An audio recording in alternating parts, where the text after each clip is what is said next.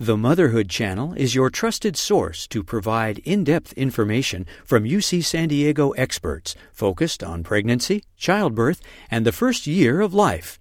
Visit uctv.tv slash motherhood for more. How can you optimize your health in preparation for pregnancy? Let's explore five steps you can take when you're planning to get pregnant. If you have any chronic medical conditions, including diabetes, high blood pressure, thyroid conditions, or depression, it's important to meet with your primary care provider or obstetrician before becoming pregnant. It's vital to check that all medications or supplements you are taking are safe for pregnancy. Excellent management of diabetic blood sugars before you are pregnant is especially important for the normal fetal development in the first eight weeks of pregnancy. If you've had prior complications during pregnancies in the past, it's also important to discuss this ahead of time with your obstetrician, as there are often interventions that may help avoid these complications in future pregnancies.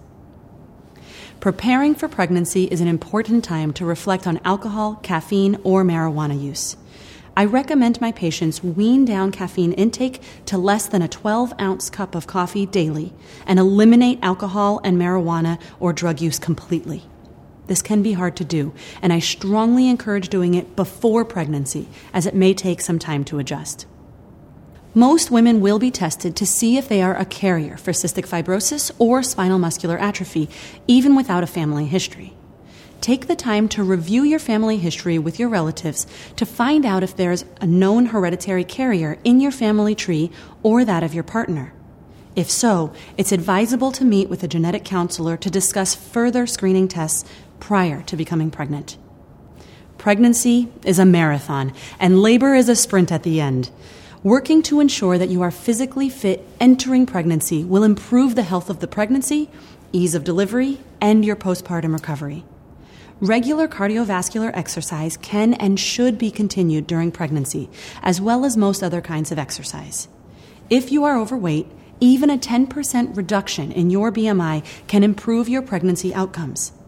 I recommend minimizing environmental exposures in your home and work, such as mercury, lead, pesticides, air pollution, household cleaning products, plastics for food storage that include BPA, and infection risks, such as exposure to common childhood viruses.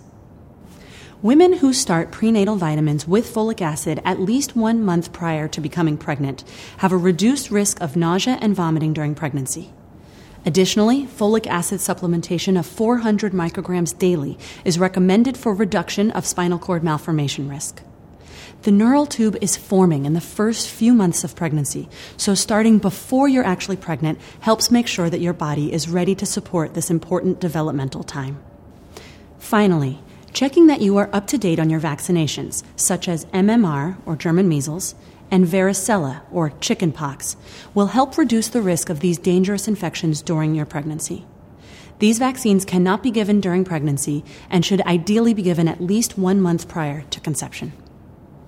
Taking these steps will help you to be better prepared for the physical demands of pregnancy. Your doctor is here to support you on your journey to a healthy pregnancy and a healthy baby.